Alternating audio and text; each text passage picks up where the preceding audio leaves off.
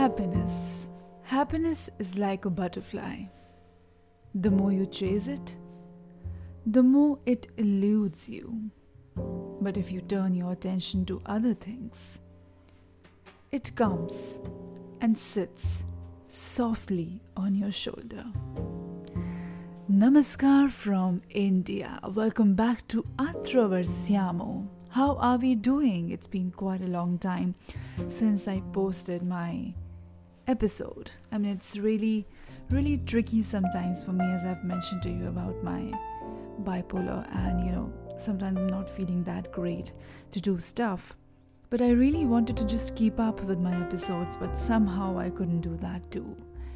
Anyway, today I'm going to be talking about the most mysterious kind of a question What is happiness?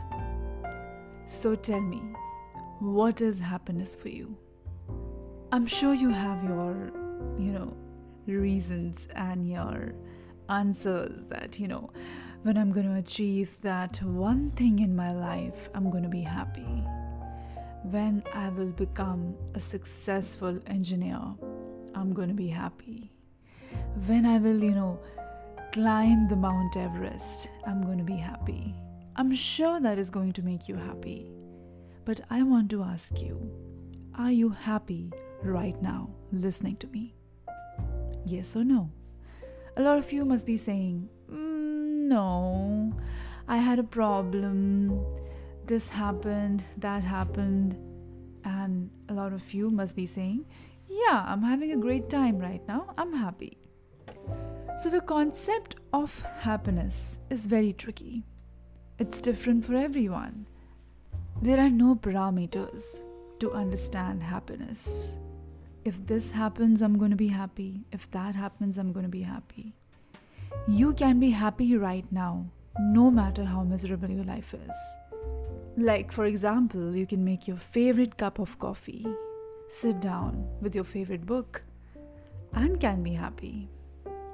The problem here right now is that we are always worrying that what will make us happy. Will means future. What had made me miserable, and which is why right now I'm not happy. Had and will. These two words we shouldn't be using when we are trying to understand what are we doing right now? Are we happy or not? I'm sure a lot of you must be wondering that, you know, the concept of happiness is directly proportional to how much happiness you have right now towards your situation. You know, it's just how much contentment you have towards your situation, which is correct, which is understandable.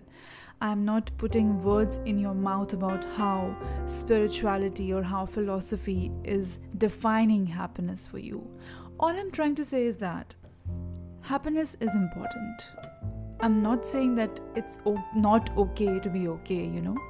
All I'm trying to say is that whenever you're not feeling okay, or things are miserable, or life is miserable, which it is sometimes, you need to do a few things to make yourself happy.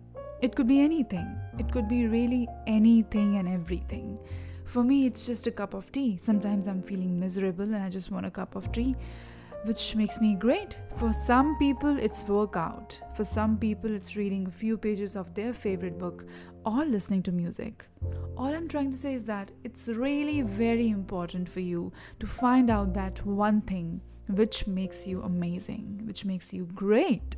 So, for today's lesson, all I want to say is that happiness is equated with feeling pleasure or contentment, meaning that happiness is not to be confused with joy, ecstasy, bliss, or other more intense feelings.